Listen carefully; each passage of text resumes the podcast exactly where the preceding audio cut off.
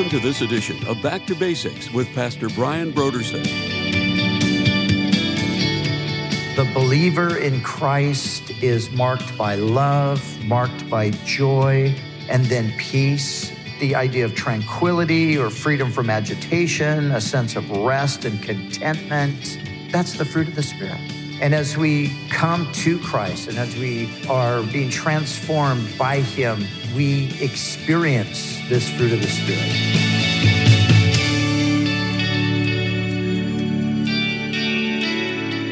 Today on Back to Basics, Pastor Brian continues his study in the book of Galatians. Join us as Pastor Brian begins his teaching on Galatians chapter 5 verses 22 through 23 in a message titled Life in the Spirit.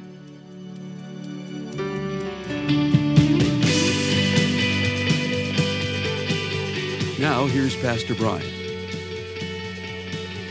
Here we are, and we come back to these verses, and I really want us to see this just how important it is that we understand this, this whole idea of life in the spirit, that we actually are living in the spirit, in the realm of the spirit. And that, that is a reality that we, we need to be conscious of. So we're going to zero in on that today. But I want to also, I want to sort of break down the, the fruit of the spirit that Paul describes here. We looked at it more from the standpoint of, of what it is to bear fruit. And we talked about that, even the, the process of the vine and the branches and so forth. But today, let's, let's kind of look at each aspect of the fruit initially and then we'll we'll move on to to look at just the whole idea of life in the spirit and then we'll come to the application finally there as we conclude today. But but remember uh, up until this point as we've come to this practical application section we've looked at what it is to walk in the spirit and we looked at like i said the what it is to produce the fruit of the spirit. And so here now paul you know, he, he describes for us the fruit of the Spirit love, joy, peace, patience, and, and so forth. And, and what we see in Galatians here, beginning at verse 16 of chapter 5, and we see this, of course, in all of the epistles of the New Testament, is that there, there's the point where we are called to action, so to speak, where we are given the, the practical application of the teaching. Because God's intention for us in saving us is to change us, to, to transform us, to make us new people in Him. And Paul, you remember back in the, um, the sixth verse of this fifth chapter, we looked at it where he said, Circumcision avails nothing, uncircumcision avails nothing, but faith working through love. So circumcision is just a code word here for, you know, religious ritual. And Paul is basically saying the, the life of a believer in Christ is not about religious ritual, it is about faith working through love. Now, at the end of chapter six, he's going to say something very, very similar, where he will say again, circumcision avails nothing, uncircumcision avails nothing. In other words, religious ritual is not what it's about. But there he says it's about a new creation. And so this is God's intention that it, through our faith in Christ, we experience a new life. It's, it's the life in the Spirit. And that, of course, is uh, a blessing to us. And then it is also to be a blessing to others. The, the whole, just the, the power of the transformation that comes through the gospel is one of the great attractive features of the Christian faith. I talked to a man earlier today, and uh, somebody introduced me to him, and I'd not met him before, and he kind of told me a little bit. You know, he just introduced himself, and then I, I just said, "So, you know, who, what's your story? Where are you from?" And and he just proceeded to tell me in a matter of just a few seconds. He said, "Well, you know, I was on my way to either um, prison or the grave, and Jesus met me." And changed my life. He was telling me he's an usher at another church. And I thought, you know, that's a, that's a good way to describe it. On your way to prison or uh, an early grave is what he said. But something happened. He met Christ. His life has changed. And that's what we're talking about here the transformed life. So, the fruit of the Spirit is what that transformation looks like. So, let's just walk through each one of these different aspects of the fruit, beginning with love and noting that love here is the, the Greek word agape. Now, I think some of you are familiar with that word. It seems like we used to use it more than we do today, or it was maybe more common uh, some years ago. But, but agape is the Greek word, and it's the very same word that we find in John 3:16, the most famous passage in the Bible, for God so loved the world, and the word love there is this word agape. It's a word that speaks of affection, goodwill, benevolence, and obviously sacrifice. It is often defined as unconditional love.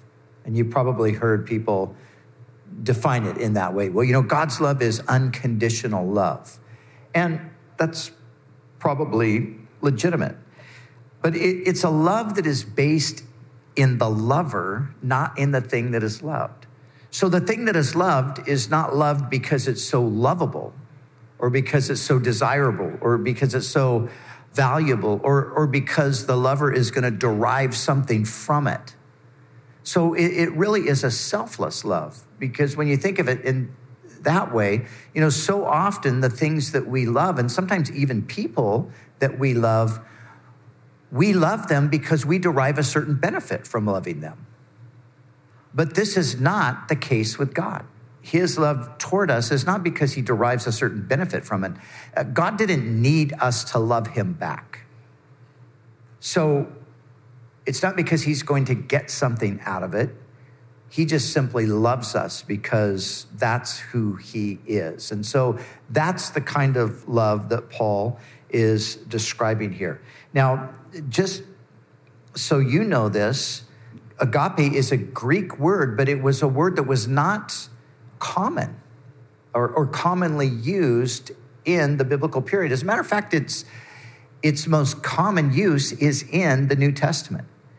And uh, in classical Greek, you rarely find it. You don't really find it too much in Greek after the period of the New Testament. So it's, it's a word that existed, it, it's, it's a word that was there, but it's, but it's a word that actually the Christians took and said, we're going to take this. They sort of adopted it and said, this will be our word. And because it's not really common in Greek, you're very, very hard pressed to find a clear definition. But what the Christian writers did is they took the word and they defined it themselves. And, and actually, if you wanted to get the, the definition for the Greek word agape, the best place to get it is 1 Corinthians 13. It's there that Paul actually defined the word. So that, that's, in a sense, it's kind of like the, the dictionary definition of agape, the best one possible, is 1 Corinthians 13. Let me remind you of what it says there love is patient and kind. Love is not jealous or proud or boastful or rude. It does not demand its own way. It is not irritable and keeps no record of being wronged. It does not rejoice about injustice, but rejoices whenever the truth wins out. Love never gives up, never loses faith, is always hopeful, and endures through every circumstance. That's the NLT, so it, it's a little more conversational, but love is patient, kind, and humble, and all of those things. That's the definition. So, this is at the top of the list. As Paul says, the fruit of the Spirit, he begins with love. So, this love is going to be working itself out through the lives of those who are the disciples of Christ, the followers of Jesus. So, starting with love, but then he goes on to the next word, joy. And, and all of these words are, you know, they're pretty, you know, these are words that we know, we're familiar with. These English words have a, have a Greek word that they are derived from, like we just saw with agape. And sometimes the English word is not totally capable of expressing all of the nuances of the Greek word. You know, the Greek language is much richer than the English language. And so sometimes uh, it's a little hard to take one English word and describe the Greek word. But when it comes to the rest of the things here, it's all pretty straightforward. So, joy is the next thing that is on the list here. And joy gladness, cheerfulness, delightfulness. That's what's being expressed. So the, the believer in Christ is marked by love, marked by joy, and then peace, thirdly. Peace is the, idea of tranquility or freedom from agitation, a sense of rest and contentment. That's the, that's the fruit of the Spirit. And as we come to Christ and as we are being transformed by Him, we experience this fruit of the Spirit, both just as part of our own experience and a blessing to us, but, but as part of our, you know, the way we conduct ourselves, which becomes a, a blessing to others as well. And so then next we have long suffering or patience, same thing. The idea here is to forbear with difficult circumstances or sometimes to forbear with difficult people. The opposite of this would be a short tempered attitude. So, this is uh, that characteristic of being able to be patient with people and circumstances. And then we come to kindness. And kindness is, it's, kindness is more a reference to the disposition of a person. And it's the attitude that shows itself in a willingness and desire to do the little things that will bless others. So it's a it's uh, it's an attitude, an attitude of kindness. But then the next word is goodness, and goodness is sort of a reference to what proceeds from kindness. So kindness is, is more the, the disposition, the attitude. Goodness are the acts that proceed from that attitude. And then there's faithfulness or fidelity. And of course, this means that you are a, a person that keeps your word, a faithful person. And then gentleness, or the older translation reads meekness. And again, meekness is more of a reference to the attitude, while gentleness is more of the outworking of weakness. So both words fit here with the Greek word. But let me just say that meekness is not weakness. Some people have mistaken meekness for weakness.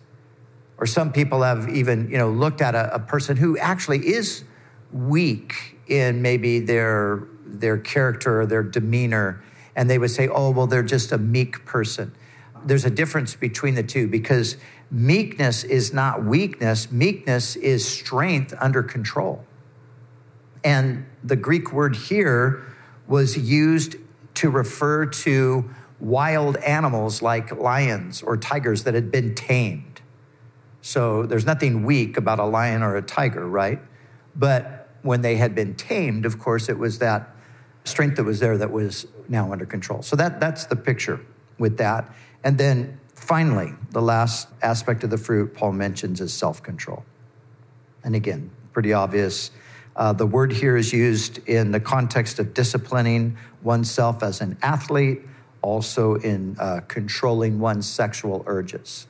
So, this is the fruit of the Spirit. And I love what Paul says here as he as he goes through each one of these, he comes to the conclusion and he says, Against such there is no law. Against such there is no law. These, these are the desirable traits.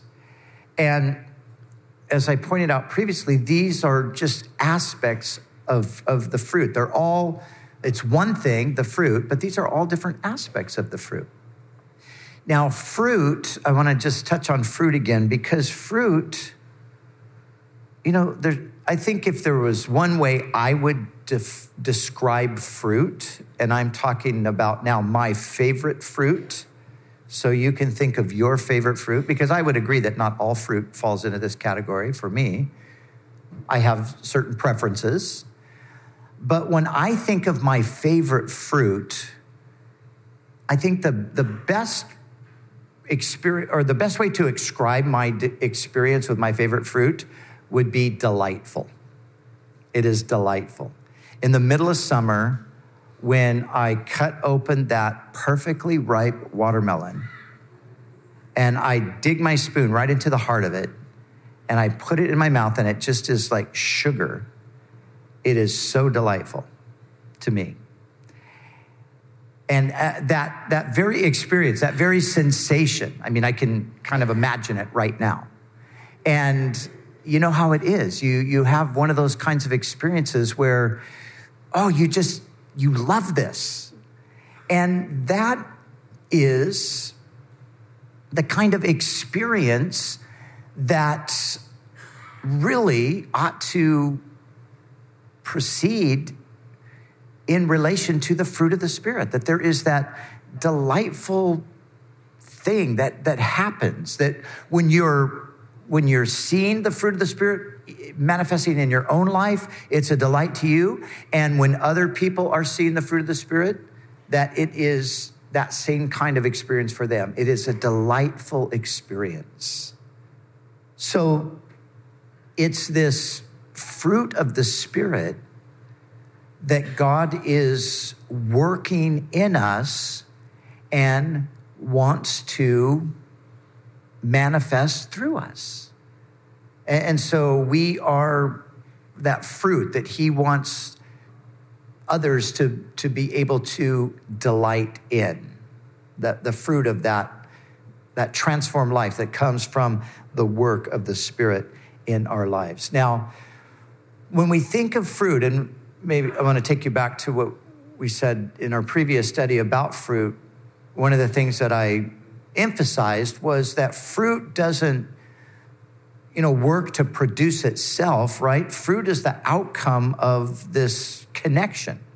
As jesus told us he, he is the vine we are the branches. He that abides in me bears much fruit. And so we emphasize that aspect of it that fruit is you know it's not something that i have to work up. It's something that quite often is just the, the overflow or the product of the relationship that I am having with the, with the Lord, that, that abiding relationship, that, that intimate relationship. But now, there's also another aspect to it that we have to consider because there are times, because of the reality of the the flesh warring against the spirit and the spirit warring against the flesh, because of that factor, there are times when if the fruit of the spirit is going to manifest itself, it's going to manifest itself because I choose for it to do so. And I want you to understand that there's, there's a distinction here. There are times when the fruit of the Spirit is just there. You're not, uh, apart from just your you know, ongoing connection with Jesus, you're not trying to to bring it up. It's it's just there. And you know, we probably have had these kinds of experiences where in a in maybe a crisis situation, you just have peace. And you can't even explain it. It doesn't even make any sense to you and you're not you're not trying to have peace, you just have peace. Well, that's you know, that's the fruit of the spirit. Or maybe you're dealing with a difficult person and anybody else would be angry with this person. Anybody else would want to, you know, strike out against them, but you just have this unexplainable love for them. You, you can't even figure it out yourself. You think, well, I should be angry at them, but I'm not. I, I just have such love and compassion for them. Well, that's, that's the fruit of the Spirit. That's, that's the work of God's Spirit in your life. And like I said, you, it's even sort of a mystery to you, but it's there. But that's not always the way it works. And that's what we need to be aware of. Because there are times when we have to choose to manifest the fruit of the Spirit. There are times when, in a sense, we have to sort of flip the switch in order for the fruit of the spirit to flow. And let me let me show you what I mean because every one of these things that we just looked at, the love, the joy, the peace, the patience, all, all the way through to the end, and in the context here of fruit, the idea is that they're just flowing, naturally kind of developing, but all of these things are stated in other places in the New Testament as things that we have to sometimes choose to engage in.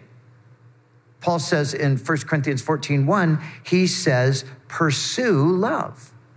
So you see, here's a, an, an, action now on my part. The love sometimes isn't just naturally flowing. I have to pursue it. I have to, like I said, uh, flip the switch for in, in order for it to begin to flow. And the same is true with joy. James tells us to count it all joy when you fall into various trials. Now, a lot of times when we're in the midst of a trial, we're not all that joyful. But again, sometimes we have this unexplainable joy. But there are those occasions where I have to sort of flip the switch. Oh, wow, this is a trial. I'm not joyful. Lord, where's the joy?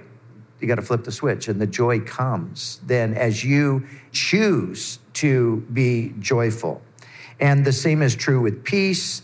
The same is true with kindness and meekness and long suffering. Colossians 3:15 says, "Let the peace of God rule in your hearts."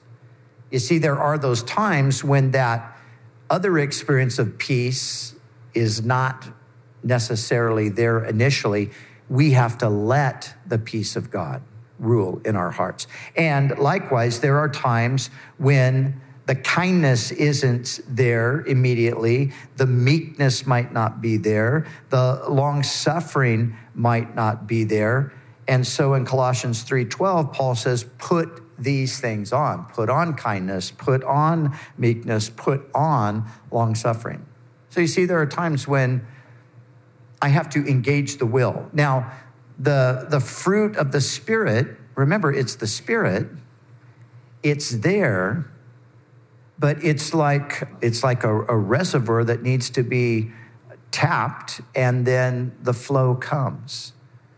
So i want us to see that because if we if we don't recognize that both of these things are true then we might miss the, the, the opportunities to have the fruit of the Spirit when we really do need to have them but because we're thinking that it's just supposed to sort of naturally be there and it's not there, then we just kind of move on and say, well, whatever.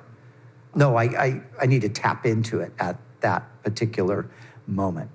And so choosing the fruit of the Spirit, there are those times when that is how the fruit of the Spirit manifests. That's how the fruit of the Spirit flows from me because I make the choice for that to happen. Now, Paul says in verse 25 here, he says, Since we live in the Spirit, let us also walk in the Spirit. Now, we've been looking at just this whole topic of walking in the Spirit, right? We started in verse 16 walk in the Spirit, you will not fulfill the lust of the flesh. And here, once again, we come back to that, uh, that call to walk in the Spirit. But the thing that I want us to really sort of zero in on more than anything today is just the whole idea and the picture of what it is to live in the Spirit. This is what he says Since we live in the Spirit, let us walk in step with the Spirit. What does it mean to live in the Spirit? Well, that's who we are. We, we need to understand this and we need to think of ourselves this way. And we, it would probably be good to even refer to ourselves in this way. We are the people of the Spirit.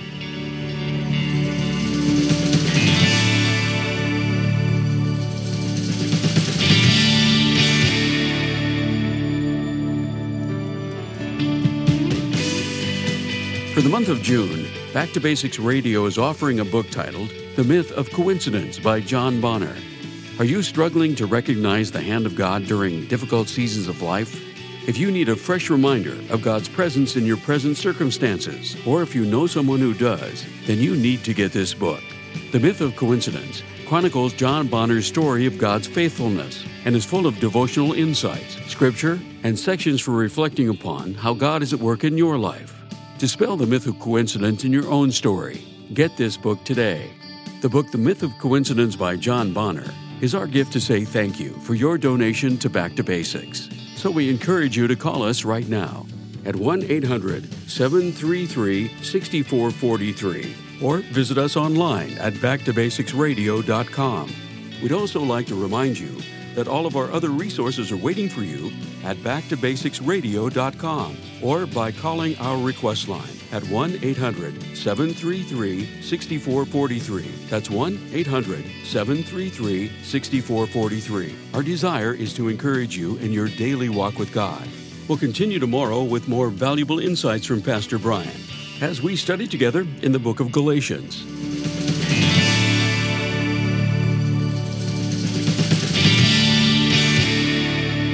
Back to Basics is the preaching and teaching ministry of Calvary Chapel, Costa Mesa, California.